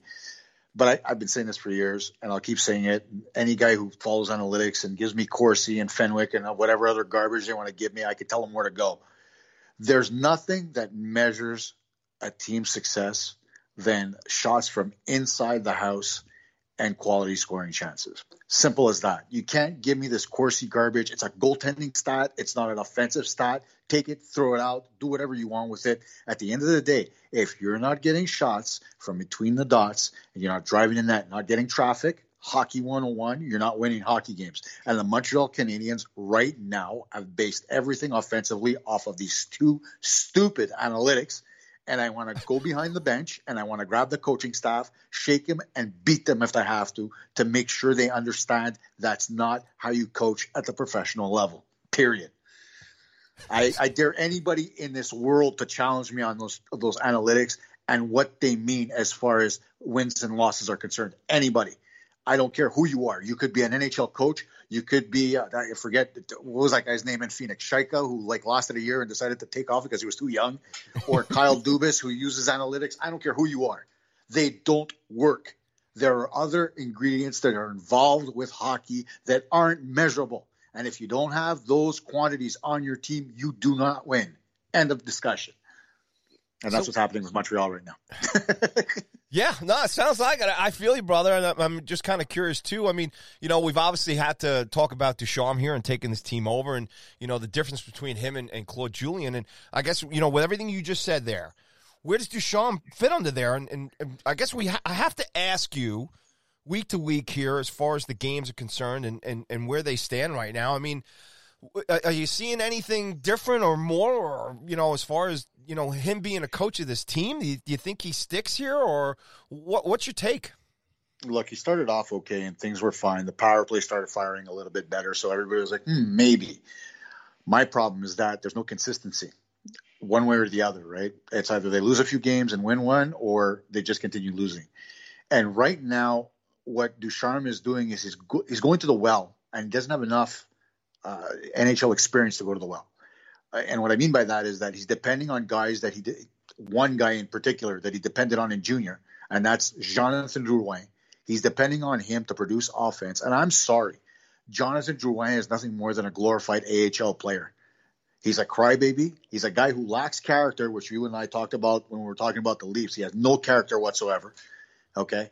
And, you know, he's not producing offensively. He still makes plays that junior players don't make anymore that used to work for him when he was he was with Halifax.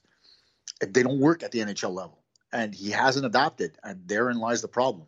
He had a half a season of success in in Tampa Bay, playing the left wing on the power play when Steven Stamkos was out, and everybody thought, okay, you know what, he's got potential, and that's why Montreal made the dumb move of trading for him and letting go of a defensive stalwart like Mikhail Sergachev, who's had all kinds of success with Tampa. And now so you're stuck with a guy who's marginally offensively talented and not being able to bring anything to the table. So he's put all his eggs in that one Drouin basket, and the Canadiens are paying the price for it right now, and it's sickening me.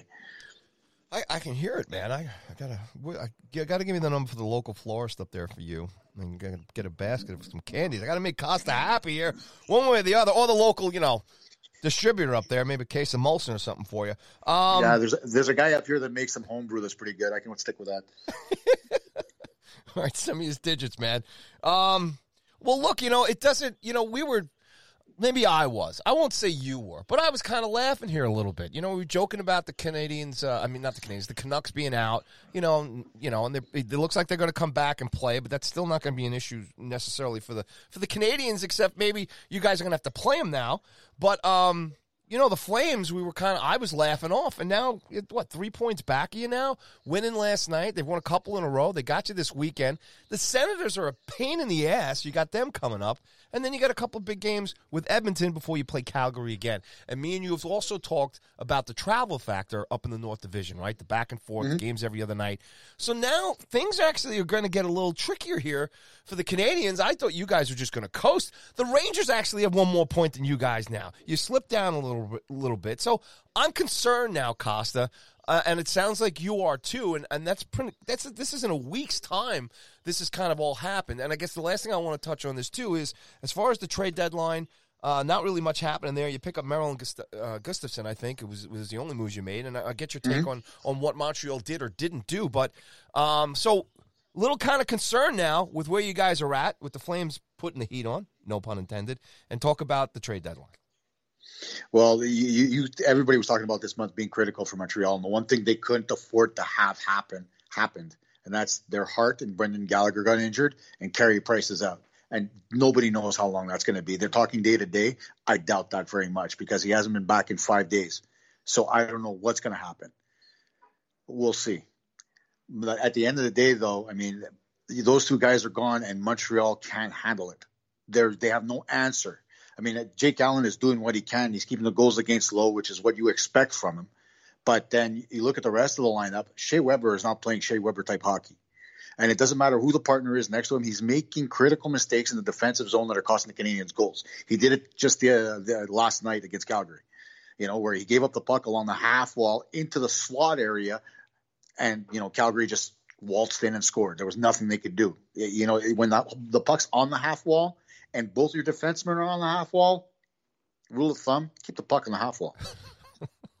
you know, it's as simple as that. But that's not what happened. He tried to feed it into the middle, had no strength behind his pass. Boom, it's in the back of the net. That made it. A, that made it a, uh, a two nothing game at that point. It was over at that point. Canadiens tried to open it up. Calgary ate them up. but at the end of the day, I mean, you, you look at the Habs, and the, once you get Gallagher out and once you get Price out, what do you have? Yeah. You know, there's nothing really there. There's no substance. I mean, sure, you've got, uh, you know, Kotkaniemi who's playing really well. That's great. You know, he's a young kid. Nick Suzuki's hot and cold right now, but at the end of the day, it's a second year. You're not expecting too much from him. Whatever he can contribute is great. You know, they decided to put Joel Armia back into the lineup now that he's healthy. And I'm sorry, he brings nothing to the table other than being able to play a little bit of defensive hockey and having good hands along, you know, when he's in tight spaces. You know, Thomas Tatar hasn't been able to score at the same clip he did last year. Phil Danault is still struggling. I mean, there's just no consistency there. They need that consistency up front. And what they need to do is stop playing this stupid half wall game where they're playing outside the dots, play between the dots, attack the net, get traffic in front of opposing goaltenders. And the minute your defensemen decide to wind up and shoot, please don't get out of the way. Stay there. Screen the damn goaltender because any goalie now in the National Hockey League, he sees the puck, he stops it. It's as simple as that. And they're not doing those fundamental things that make teams like the Ottawa Senators successful. Ottawa's great at fundamentals, and that's why they're such a big pain in the ass. They're they're good at it, right? When you look at you know you look at Edmonton, sure they, they've got all kinds of firepower, but they have guys that they park in front of the net to, to create, create havoc. You know whether it's Kassian or anybody else, they've got big guys that can wreak havoc in front of the net, right? Even even Draisaitl will park himself there from time to time just to create some traffic you know, and those fundamentals are necessary to win. The Canadiens just aren't doing. They're trying to play a perimeter game, thinking that they they're faster than a lot of the teams in the Canadian division. And right now, I hate to say it, they're not. There's at least three teams that are much faster than they are, and they're called Edmonton, uh, Winnipeg, and Toronto. no doubt, and I'm with you, man. I I hate that perimeter game. The Rangers play yeah. that. The Rangers play that sometimes too, and it's just, I'm with you, man. I'm like, you know, banging my head against the wall because I'm, I'm I'm I'm old school like you, and I, am agree with you too. With the Corsi, all that stuff. It's just give me old time hockey, run it through the middle, mix it up, get the goal, garbage goal, whatever you got to do, you know. And, and and and I like that style. So the question is, do, do they have the personnel, the Canadiens, to play that type of system? Is is is that the issue? And if they don't make the playoffs this year, okay, what is that going to do? To this organization, this fan base, as far as going forward and, and, and anything that they may have accomplished, you know, one way or the other in terms of, you know, the, the shift from Julien to Ducharme. You said it went well for a while. You know, how does this work in, in Montreal if they don't make the playoffs? And again, I'll ask you, does, does Merrill and uh, Gustafsson help these guys out at all? I don't think he does. I think when when I looked at the trade uh, trades for Merrill and Gustafsson, first of all, I thought it was a mistake to let Victor Mete go on waivers. That's number one. He's young, he's small, whatever the case may be, but he, he brings an offensive side to the game that Montreal needs from the back end. You know, you've got aging defensemen like like a Shea Weber, right, who isn't able to bring that you know offensive style of game. You know, he's a much more stay at home type of guy now as opposed to what he was when he was younger. Uh, so you need somebody that's able to move. Right now, he's playing with Romanov, and I think that pairing is pretty good. I think Mete could have brought some to the table as well. They've played together in the past, but you know they gave up on Mete now after three seasons. Done and buried. It's fine. We move on. I don't see what Merrill and Gustafsson bring to the table. I honestly don't. You know, you've got you know you know you got Fleury down in the minors in Laval, who you could bring up and give him a taste of some NHL because uh, he's shown an aptitude to play well at this level, but they didn't do that. This is a desperate attempt by a desperate general manager to hold on to his job. That's the way I'm looking at it. Because I think if the Canadiens do not make the playoffs, Jeff Molson's calling Wiley Coyote for a case of Acme TNT and blowing the whole damn thing up. Yeah, uh, I that I agree with you, man. I I would say that's probably the, the way to go, man. It's it's it's it's unfortunate. It's frustrating. It's been eight years. Yeah, Paul. It's been eight years. You know as well as I do. You've heard me bitch about it when I was doing Montreal Hockey Talk. You've heard me talk about it on this show. I get frustrated when there's no consistency to a hockey team. There, there, there just has to be some. It doesn't matter if it's defensive or offensive. I don't care. There has to be some consistency. There has to be an identity. If you can tell me, or if anybody can tell me what brand of hockey the Montreal Canadiens bring to the table consistently every night, I'll take them out to dinner. you can't because yeah. from one link to the next, it's a Jekyll and Hyde team. They're different.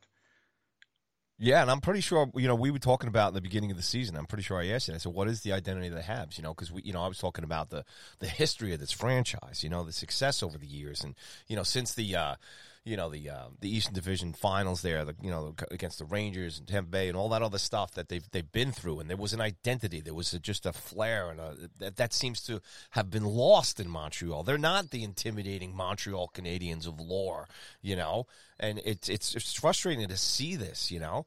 I mean, just you, the Habs have to be a great team, man. Kosta, get in there and fix it. They don't even have to be great, Paul. They don't have to be great. They have to be consistent. You know, they have to bring something to the table that's going to make people believe because that at the end of the day, that's all it is, right? If you look at any market, it, people in Toronto believe that the you know the Leafs are going to win the cup. No, they wish they could, but they don't believe they can right now because they're not ready yet.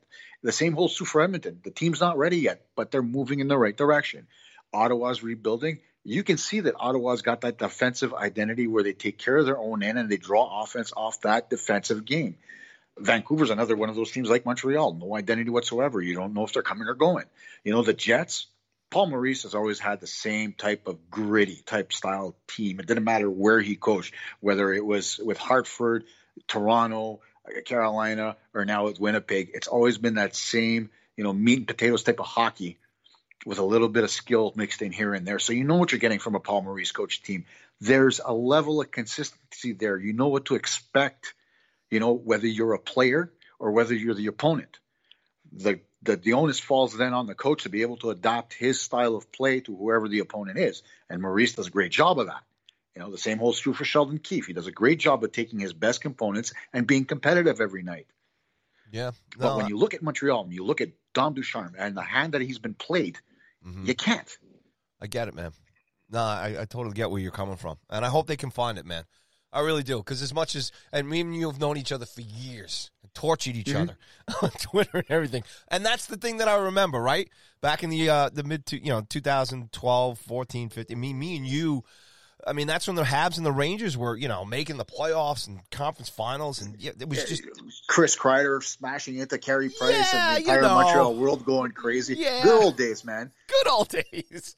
that's it. That's it. But you don't see that, right? And and, yeah, and, and, you know what? Kreider plays that type of game, right? That's why people love Kreider because yeah. the fact that it gets in the goalie's face, you know, he causes a stink. I mean, look how much, despite the fact he was a little bit of a pain in the ass, look at how much the Rangers fans loved a guy like Sean Avery. Despite yeah. the oh, fact that he was a complete, you know what? Mm-hmm. When the man was on the ice and he was annoying as hell, he was a productive player for whatever team he played for. I mean, when you when you can piss off Marty Brodeur that bad, you got to be good at something. So, yeah. you know, you need that type of that type of character on your team. There are teams that have it. You know, Montreal is just one that doesn't have that character right now. They've got one guy that's got it, and he's going to be out to the end of the season. Simple as that. Yeah. Well, hopefully you guys can figure this out for the next year or two because you know Rangers are turning things around. Um, you know, just that, and and the rest of this division here too, and, and obviously some things are going to change with things going back, and you guys are going to have Tampa and Buffalo and, and Florida back in your division here again, and uh, you know the Sens are getting better, and, and, so on and so forth. And you won't have to see Calgary and Vancouver and Edmonton uh, and Winnipeg, but um, you know, hopefully the guys uh, up in Montreal get things figured out. So, look, before I let you go, uh, Kosta, just real quick, your take on, on some of the trades that were made here. Obviously, Toronto going pretty big here and getting Foligno. And me and you talked about, you know, I, I had asked you, I said, what what are the Leafs going to need here to to get over that hump or, you know, even get past the first round playoff? And you said they need heart, they need character. And I think Foligno's one of those guys. I mean, we had hit each other up on, on uh, Twitter about it. So just give me your, your quick take there. And, and I know you guys, like I said, one good spot this week. You did stop Campbell's uh, 11 game win streak, and you did beat the Leafs. But um, you know, talk about uh, you know the Leafs, that trade, and, and any other thing you want to talk about as far as the rest of the division. As far as the Leafs are concerned, I think Kyle Dubas did what he had to do. He had one thing to get done, and that was to find a little bit more character up front, and he did that in getting Foligno. You pilfer the captain of the Columbus Blue Jackets, you take him out of there. He's got a history. His family has a history playing with the Leafs. His dad played with the Leafs for years. You know, uh, Mikey, and you know people loved Mike Foligno in Toronto, and they're gonna and Nick plays that same type of game, you know, so he's gonna fit right in with the Leafs, and you know uh, the sky's the limit for them now. They've got skill, they've got grit, they've got character. Those are the three components you need to be a successful hockey team. Toronto's got it. They've got Campbell playing above and beyond what anybody could possibly expect in the absence of Anderson, and their defense is actually playing a very solid game. So look out because the Leafs are getting to that point that I talked about, which is they know who they are, They know what they need to do to win. Now they all they have to do is execute, and the Canadian division's theirs. Yep, stay healthy and and far away. And I'm, i know that hurts to, for you to say that. the truth is what it is, man.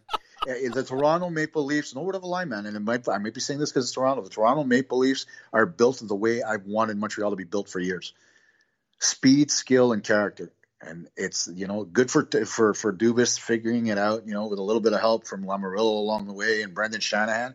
Montreal just had no guidance you know, and, and, and that's the problem. And, and, you know, it comes down to one guy and it's not the coaching. It's not the players. All that's been shuffled and spit out and chewed up. It's the GM. He's got to go for this team to see any type of success moving forward. That's my opinion. And that's what I'm going to stick with. That's good, man. I, I, like it, man. That's what I love about talking to you, man. You keep it real. And I think have it's, to. uh, you have to. You have to. Right. In this town, you have to. um, Winnipeg still got a shot, uh, shot though, there in terms. I Yeah. mean, yeah, I mean Edmonton too. I mean, it, look, you know, I've been taking saying this with the other guys, Kosta too, man. You know, and hopefully the Habs are a part of it. But either way, man, these playoffs are going to be unbelievable. When you look across the board, as uh, you know, Colorado, Vegas, and Islanders, and Boston, Washington, and you know, Toronto, Edmonton here, and it just it's going to be unbelievable. You know, Carolina, Tampa Bay, Minnesota, everybody's just playing unbelievable hockey. it's fun to watch, man. I get I get my share of uh, non-Canadian games here, you know, in under my belt here and there, just to stay abreast of everything that's going on. I love what I'm seeing, and you know, it, it, it'd be sad for Montreal not to be in there, but holy hell, it'll be it'll be one hell of a playoff, much better than last year's, in my opinion. And last year's, despite the fact that we didn't know what to expect, it turned out pretty well, especially for Tampa. Uh, now I think this year's going to be a whole different animal. It's going to be anybody's cup to win, whoever makes the playoffs. Right on, brother. We're going to be here for it, man. As always, you're the best. Thanks so much for giving me some time here. Have a great weekend. See you on the Twitter, and we'll catch you next week, brother. You got it, man. All right, Kosta Papoulias, ladies and gentlemen, from the great city of Montreal. Talking some Habs. They got to fix things up there. And obviously, this great North Division that's rolling on, too. And with that said, THS rolls out.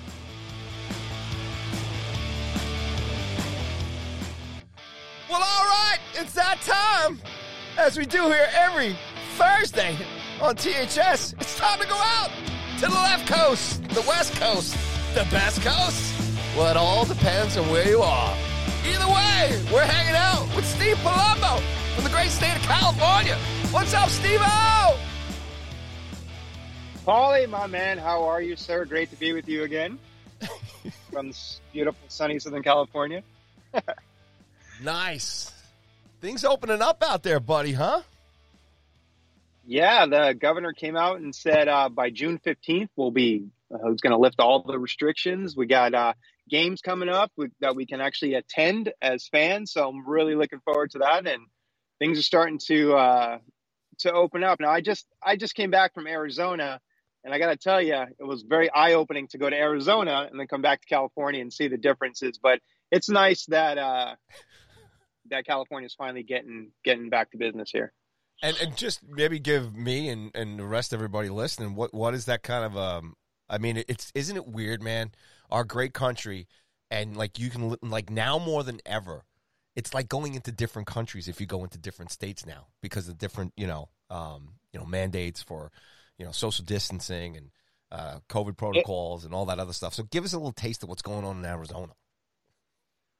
Uh, Well, I mean, when we right when we, are they running got through the the streets naked Steve? That's what I want to know No, but they're walking in and out of stores without masks, and people are talking to each other, and you could see people's faces. And I don't know, it was it was it was very different than what you're used to here. Right when we got across the border, we stopped to get gas, and like I, it just you you just see people walking in, and they're not, you know, some people are wearing masks, some are not. If you go in without one, they don't say anything to you, and it's uh, you know, it was it, it was different. I mean, it was here. It, I mean, that's obviously a no go, but uh, man, and I know in Texas it's even more that it's even more free because my in-laws live there and they've given us the the uh, you know they they have even less restrictions there. So it's it, I don't know, man. Like you said, you go to a different state, it's like going to a new country. It's it's I'm it's mine. My mind is blown. It was just so weird. Well, hopefully, as the days go on and, and we get into the summer and, and the fall, hopefully uh, we will all be one country again and, and being able to move freely and everything else. But we still got to be careful. Some some weird variants going on out there. So keep it safe Yes. no matter where you are in the great land of the USA. All right, so a couple things that are different. Uh, let's start in Jersey. Okay, so you, a couple Mhm. guys have moved here in the trade deadline, and um, you know things are um, a little different here as far. But you know, as far as our conversations here and watching this team, you know, basically the direction is is the future, and Lindy and um, you know, the whole crew here and kind of getting together. And that you get, at least as a fan base, we've been able to to talk about, hey, look, they've made this decision, kind of like what the Rangers did, you know, three years ago themselves. It's a rebuild, it's a reconstruction, and I think that's a good thing. Uh, me and you, our friendship here, as far as the next, you know, couple of nights go, obviously didn't go well. Uh, Rangers won three nothing the other night. Shesty gets his first shutout. I, I didn't rub it in your face the other night because I know we got three more games to go. But um, It was on my birthday too. oh, re- oh, happy So- birthday, buddy! Yeah. Oh, I'm Thank sorry. you. My my Devils like to lose on my birthday, so Wow. Well, that, that ain't right. That ain't right. But unfortunately, that's just too bad for you, I guess. You know, as far as it's all right. Still love you, buddy. So, uh, all right, so let's jump Oh, in there. Let's talk about um, the, the the final trades at Kulikov, uh, the last couple of things that were done Yeah. here before the end of the uh, the trade deadline. We talked about Palmieri and Zajac, obviously, last week, and, and, and they're trying to settle in. The Rangers went in there and kind of, you know, messed with the armor there as far as the is concerned, but I'm sure Trotz is going to adjust those guys, and those guys will be fine going forward. Huge game tonight for them uh, as far as the Islanders are concerned. And uh, so let's talk about the Devils here, and, and, and, you know, we'll have a little fun here with this series going on. You know, I, I, I like the moves, and you know, getting Kulikov. Kulikov was arguably one of the Devils' most solid defensive uh, defensemen this year. He it was probably one of his best seasons in a long time, so they were able to turn that into an asset, and uh, you know that was good. They were able to pick up Yoga, uh, Jonas Siegenthaler, which is a nice young defenseman who uh, kind of inserted right into the group there, and I thought that was a good move. And you know, Fitz did his thing. He picked up some picks. He he moved out some expiring contracts, and you know the the team got a little younger, and um, you just same thing. They're just setting up for the future. I you know I saw a number today that's that showed that the Devils average core uh, of their for, the average age of their forward group is 22.4 years. I mean that is younger than some uh, junior teams so or or minor Wow. league teams. Um, so you know we're, we're heading in the right direction. That the team is entertaining. You know they they did lose to the Rangers, but that you know they're still hanging in there. They're still putting up a good fight. They're making the other teams work for it, and we're getting to see a lot more names come in. And uh, you know we got Marian Studenic got in the other night, his first NHL experience, and you're going to see a, like we've talked about those guys coming in and out of the lineup. Uh, we've got some injuries now, so we'll see some more of the young kids in. So um, right now, like we've talked about, it's all about the future and just the growth. Uh, you know, the, the exciting thing is that Alexander Holtz's season uh, over uh, overseas has ended, and the Devils went right to work. Uh, uh, Fitz confirming that they're trying to get him over here as quick as possible. He'll see a couple games in Binghamton before he makes his way um, to the to the big club. And the one thing the Devils don't have is a good scoring, young scoring winger, and that's exactly what Holtz is uh, projected to be. So that is super exciting. Can't wait to see him in the uh, red and black of the New Jersey Devils. Yeah, man, these are good vibes I'm hearing from you, man, and this is good stuff. And we we've talked about how great, um, you know, New York hockey's going to be here, and, and and you know, from a Rangers fan pr- uh, perspective, you know, seeing the Rangers do this, you know, and it's exciting. It's been fun watching these guys grow, fun watching all the different picks come into play here. Um, you know, the Rangers actually have some good problems to have going into next season. You know, with the with the draft and and the, their defensive prospects. You know, Zach Jones coming in here now too, and you know they, they still need like a, a good you know uh, center up the middle too. Um, so you know, where the Rangers are in a situation where they're going to be probably you know turning these thing turning these guys over these prospects over here um, to coincide with everything that they've kind of built and you know all these young kids and and you know all these great these good names that are coming in here to Jersey. And, you know it's great to hear you you seem really happy with Fitz and, and what he's doing, and that's great here for management. So you, you look at JD and Gorton here in New York, you look at Trotz here and and um, uh, Lamoriello here on the island, and now you know Lindy here settling in, and, and obviously Fitz, you know, making some good, smart hockey moves for the organization, and it's uh, it's all good stuff, man. Absolutely, absolutely. I I'm really really pleased with the the group that they of management that they've got in New Jersey right now. You know, we couldn't say that over the last few years. It was kind of you know touch and go for a little while, but I feel like they've really settled in. I really love that Fitz they were able to you know, uh, Fitz was able to step in for Shero, and then the Devils were able to hold on to him. I really like the way that he's constructing this team. I like the moves that he makes. He doesn't he doesn't rush into things, and he tries to get the best return. You know that we saw that with the Zajac Palmieri trade. He really wanted to get a first, and uh, you know I do think there was a little bit of Lou Lamoriello helping out his old team in that as well. But you know what? If, if Fitz can use that to his advantage, I uh, you know kudos to him. I I, I can't. I, I just really like what he's doing, and I think this summer is going to be huge for him. The Devils have a billion dollars in cap space going into the summer, so uh, obviously I'm exaggerating, but they have a ton of money, and it'll be interesting to see. He's he's used the term weaponized quite a few times, so I, would like to see what kind of weapons he has and, and what kind of team we're going to ice next season. Oh, look at you! Now, don't get cocky yet, there, Steve. All right. Well, we're looking for competitive here. You know, we don't want to finish 15 games under 500 again.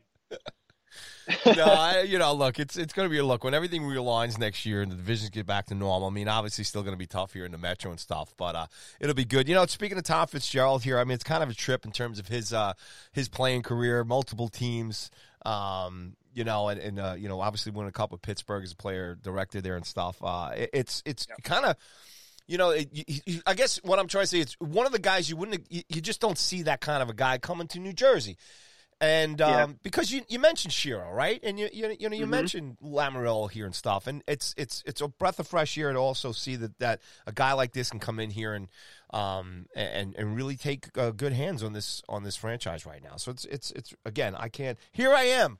I'm glowing about the Devils. It's terrible, but you know what? I'm setting you up because I want us to kick your ass all week. well, you probably will, but I hope we squeak out a, a win or two here. That would be nice. You know, there was a funny poll that went up you know, what would you rather see the Devils do? Go like 3 0 and 1 in the next four and then 2 and 9 to finish the season? Or would you rather them go 0 3 and 1 and then 9 and 5? And, you know, most of the people were, were, were just, we took the 3 0 and 1 against yeah. the Rangers. but, uh, you know, it, it doesn't really matter. You know, we hate the Rangers. Um, but the Rangers are a good, young, up and coming team. And, and that's, as much as this hurts me to say, that's where the Devils want to be. You want to be where the Rangers are now. You know, they, like you said, three years ago, they came out with that, you know, memo to the fans and they, they just kind of turned things around. They built with from it. You know, the Rangers were known as a team that bought all their players, kind of like the Yankees do. And, you know, the, that cup team was just bringing whoever you could bring in. Now they just kind of, they built a good solid core. They've got the vets mixed with the kids. And that's what you want to see with the Devils. So, unfortunately, we're, we're looking to model ourselves after them over the next couple seasons, as much as it might pain New Jersey faithful to hear that, but that's the model we want to follow. Yeah, I think it's about time me and you move over to the West Division because this is getting a little sickening. Rangers fans and Devils fans, you know. And, yeah, yeah, I got to yeah. wash my mouth out. Yeah, I'm, I'm feeling a little queasy myself. All right, brother. Let's let's move out to the Great West Division here. I always love talking to you about this division, and it's just it's way too much fun. Uh, Colorado, uh, uh, number one in power rankings with uh, NHL and Dan Rosen this week. Uh, just a super talented team. Um, you know, look at some of the moves here that were made here at the deadline as far as this division. Um, you know, Colorado probably did the best.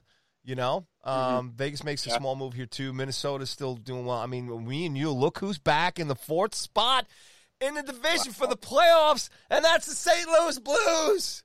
Look at that, unbelievable. so uh, jump in there, man. What's your take right now?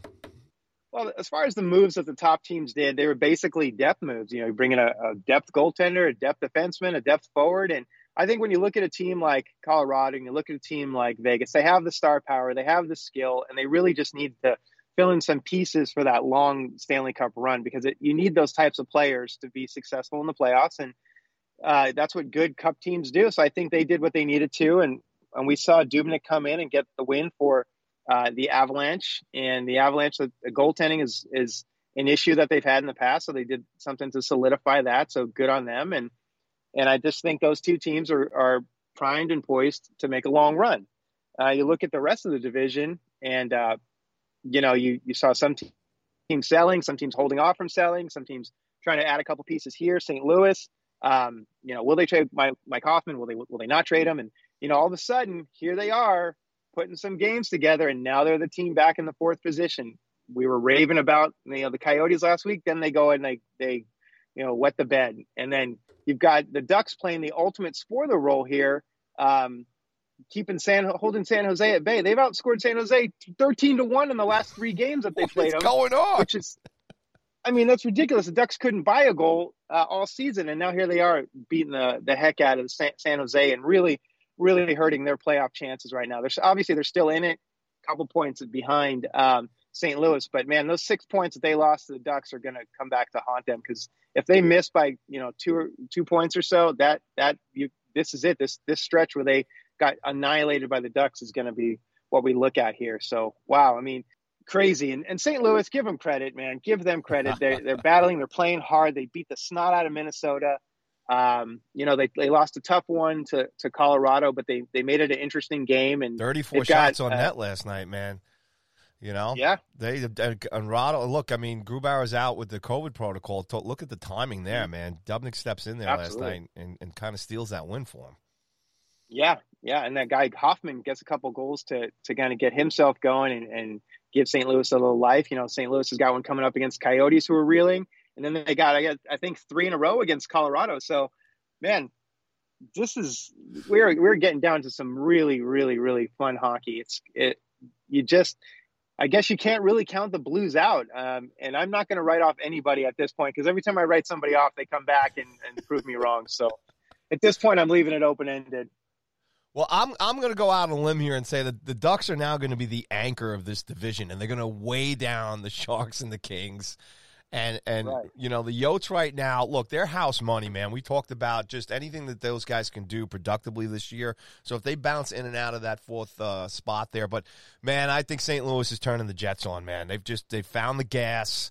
And yeah. you know, man, uh, you know they're still like a good nine points behind Minnesota. I don't think they'll challenge for the, you know, the the second and third spots here. But man, you know, they're you know, as fans here, and I was saying this with the other guys, Stevie, you know, Joe and Tab and Kosta, you know, about, you know, how lucky we are, you know, looking across the divisions here and, you know, the top 15 teams here, you know, mm-hmm. just to get in the, these, these playoffs are going to be insane. And it's playoff hockey I, right now. It's probably been playoff hockey for a, a month ago. So the trade right. deadline's done. You know, mm-hmm. teams you, you can see, you know, Columbus kind of punching out, you know, uh, yeah. Dallas is pretty much going to, you know, they're still quietly in there, but you know, you, you, so you can see where the cream is rising to the top. But man, yep. all the top teams here, man, are just whoever comes out of this is just going to be unbelievable, just banged up and. But it's super. It's stuff. going to be the ultimate war of attrition these playoffs because these teams, have, like you said, they've been playing playoff hockey for so long. There's going to be so much. The first couple of rounds, there's so much familiarity. There's going to be so much hate the, the, the hits are going to go be flying, bodies are going to be banged up. When they finally we finally get to the final two teams, it is going to be last man standing. Just everything you could possibly want as a hockey fan, and man, I'm getting the chills just talking about it. I'm so excited for it. Yeah, man, I you know we can't lose, you know, and uh, absolutely, you know, we're just going to keep riding this wave here here at THS and just enjoy this uh, through the. Uh, you know the playoffs here. You know, it's funny. You know, I got you know you talking about the West and Tab talking about the Central and Joey talking about the East and Kosta obviously t- talking about up North. And there's a chance now the Devils obviously are out. Your team, you know, Sabres yeah. are done for Joe. Uh, Hawks are hanging on by a thread now. It looks like the Preds are going to square that away. Um, and Montreal now. I was just talking to Kosta about it. You know, where the Flames are kind of creeping up there. You know, Crazy. so we're all going to be. Uh, talking division, and obviously, you know, my strangers they they could or could not, but it's it, it would have to take probably just a complete meltdown in Boston, and and and maybe Taylor Hall will be that albatross. I don't know. We'll see what happens. you, you, know, thought I was thinking today. Speaking of, of Taylor Hall going to Boston, this is probably exactly what he needs to revive his career. It's exactly what um, Boston needs to solidify their depth. They, you know, they've lacked scoring, um, and you know, throughout the lineup.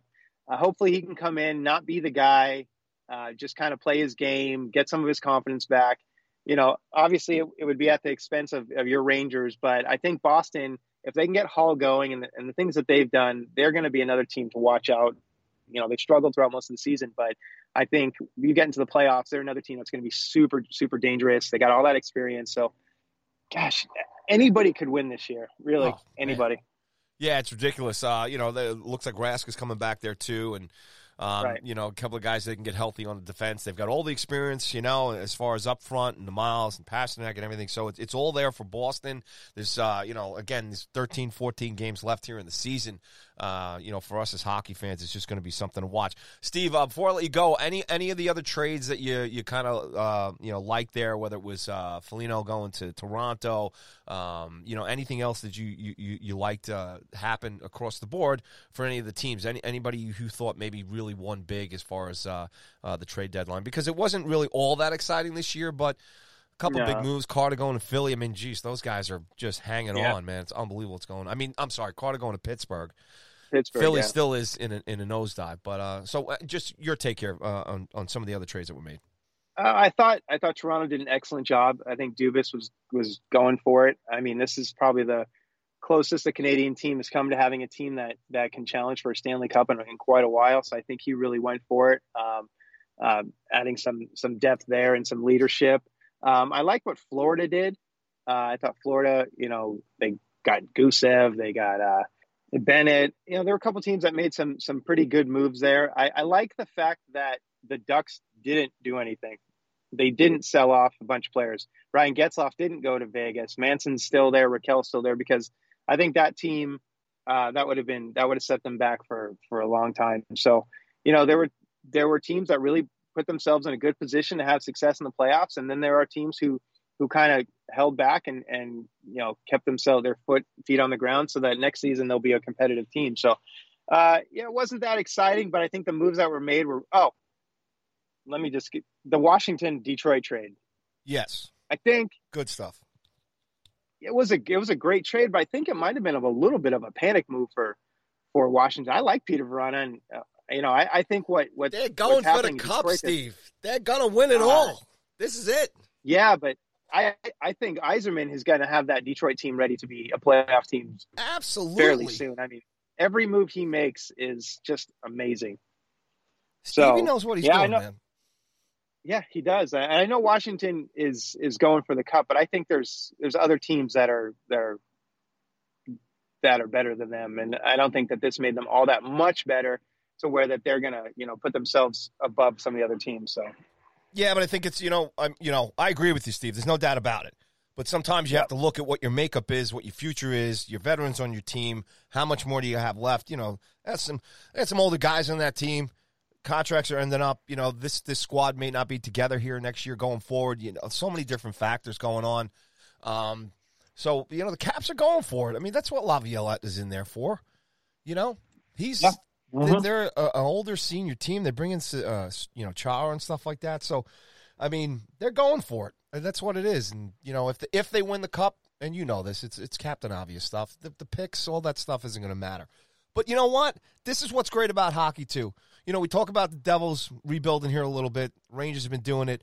Uh, the Islanders have totally changed their whole everything around. You know what I'm saying? And if Detroit, who've been the laughing stock here the last couple of seasons, it's good for that that fan base and that team, and because the future looks good there now too. So there's there's teams with a plan, you know, and uh, that's what's great about hockey. So we're gonna have a great playoff series coming up here. Uh, obviously, a lot more games to go here uh, before we get to the end of the month, but um, all great stuff to look forward to. And Steve, it's just been great talking to you about it, and look forward to continue doing this as we go forward. So thanks so much uh, for coming back on here today and give me some more time, man. yeah, no worries. My pleasure. I love it. I love having this time to talk to you, and I uh, appreciate you having me on, man. Absolutely, and uh, we apologize to our fellow Rangers and Devil fans for getting a little sickening there together. But you know, me and Steve are buds. We're going to try and keep this relationship together during this uh, four-game set this week. Absolutely. So it's all good. And belated happy birthday, brother. I'm sorry I missed that, man. No, no worries, Paulie. I won't hold it against you. All right, I'm going to look up the balloon shops there around the corner and see if I can't send you over a balloon. Okay. All right, buddy. All right, buddy. Have a great weekend. Stay safe, man. Take care. Talk to you. Bye. Steve Palumbo, ladies and gentlemen, as always, from the left coast. The best coast? Yeah. Giving us some take here on the Western Division and a little more, and his Devils as well. So that puts a wrap on this week's episode of THS. I want to thank all you guys out there for subscribing and hanging with us. Make sure you follow us everywhere at That Hockey Show. And for myself, Mr. Paul Cuthbert, Tab Bamford, Joe Yerdon, Kosta Papoulias, and Mr. Steve Palumbo. Want to thank you guys so much for listening. Have a great week and enjoy all the games tonight and all next week. And we'll be back here next Thursday as we get closer to the playoffs in the National Hockey League. All right. Be safe out there. Keep your head up. THS is out.